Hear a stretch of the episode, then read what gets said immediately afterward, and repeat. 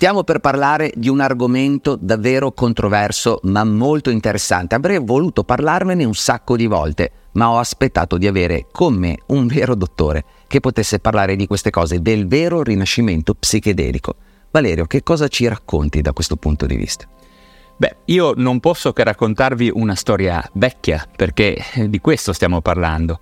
Eh, vecchia su vari piani eh, è molto antica più che vecchia quella che ha a che vedere con tutta la cultura dello sciamanesimo e l'utilizzo nelle nostre culture ancestrali, nelle prime popolazioni che hanno abitato il pianeta Terra, che hanno sempre esplorato gli utilizzi di sostanze psichedeliche, quindi come banalmente la psilocibina, eh, salvia divinorum, abbiamo tantissimi esempi in natura di sostanze che erano in grado di modificare il nostro stato di coscienza e il contatto con la realtà.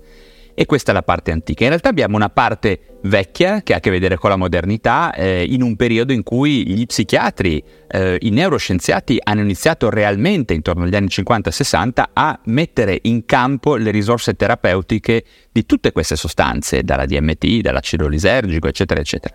Poi è successo che eh, un presidente degli Stati Uniti ha deciso di tabellare, come si diceva all'epoca, queste sostanze, in qualche maniera di renderle totalmente fuori legge e questo eh, se poteva avere un razionale non così forte sul piano sociale e sul loro potenziale di abuso, eh, ovviamente un potenziale di abuso di cui ci sarebbe da parlare perché eh, noi tutti sappiamo dal buon vecchio David J. Nutt che le sostanze psichedeliche hanno al netto di tutte le dimensioni di pericolosità una posizione in classifica piuttosto bassa rispetto a sostanze come alcol eh, o cose di nicotina, cose di questo genere. Però in ogni caso la storia così è e quindi ha bloccato completamente lo studio di queste sostanze.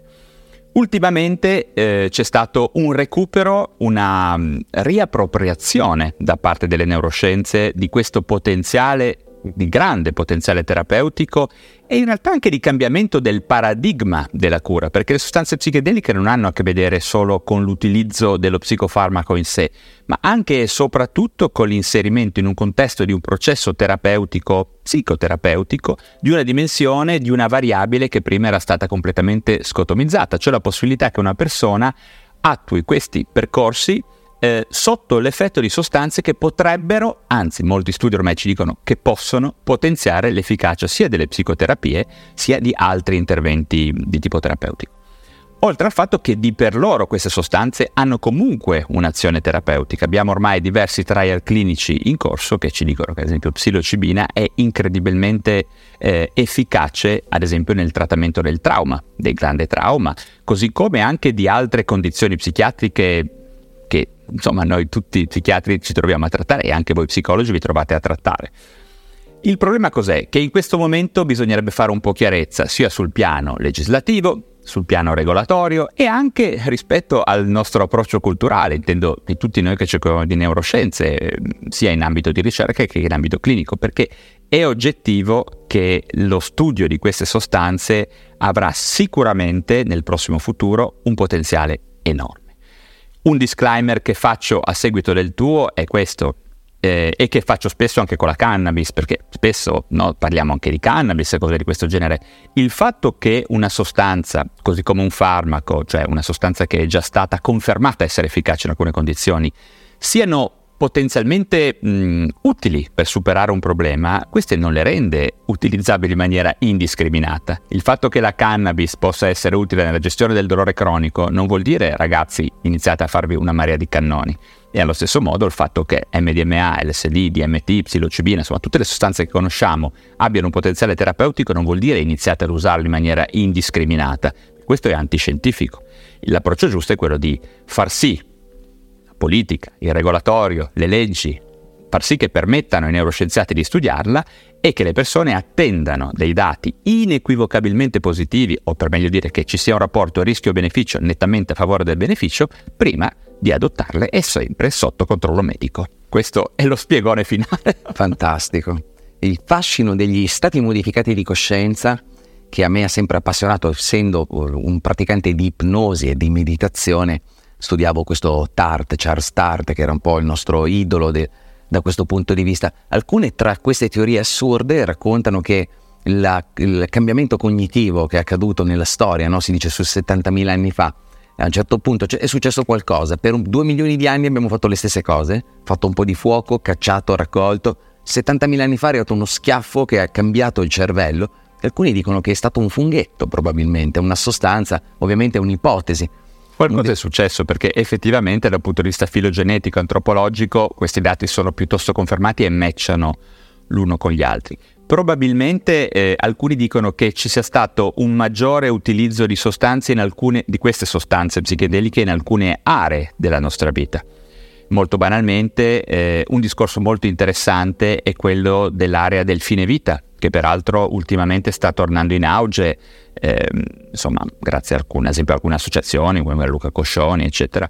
E, um, il problema del fine vita è molto eh, correlato all'utilizzo di sostanze perché nessuno si preoccupa che tutti noi a me dobbiamo morire. E queste sostanze qua sono state utilizzate proprio a partire da diverse decine di migliaia di anni fa ad oggi in tutte quelle culture in cui non si poteva fare molto per curare le persone ma le si poteva probabilmente accompagnare alla morte. E bisogna dire che la psilocibina ha ormai delle prove abbastanza confermate, certamente non sono state ancora verificate con tutti i crismi delle evidenze, però è probabile che possa essere un farmaco che possa aiutare tutta l'umanità a morire meglio. E quindi questo è uno degli argomenti che antropologicamente ha già avuto una sorta di, di riscontro, quasi di, di, di, trial clinico durato diverse migliaia di anni. Ecco. Questo è, è, super affascinante e anche importante perché la gente non si rende conto che quello è un momento davvero delicato nella vita non solo di chi ci sta lasciando, ma nella vita di tutte le persone che sono attorno alla persona che ci sta lasciando. A me fa venire in mente, mettendo da parte l'argomento della morte, una, un master che ho fatto l'anno scorso che ti raccontavo con Ronald Siegel, che mm-hmm. è questo esperto di meditazione, che ha scritto un libro molto bello, si chiama Qui e Ora, se, se vi interessa. E, mm, e Siegel ci ha fatto questa lezione su come fare psicoterapia con gli psichedelici okay.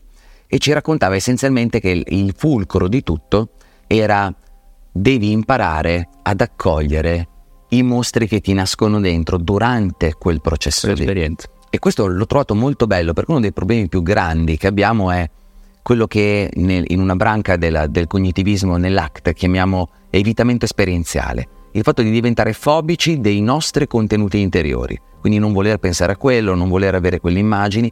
E loro ti dicono guarda è esattamente così, tu avrai quelle, quelle, quelle immagini lì, non scappare via, accogliere, che è un po' quello che si fa anche con la realtà virtuale, dove non so, ti fanno vedere dei mostri tu cammini. Sì, esperienze ah. trasformative.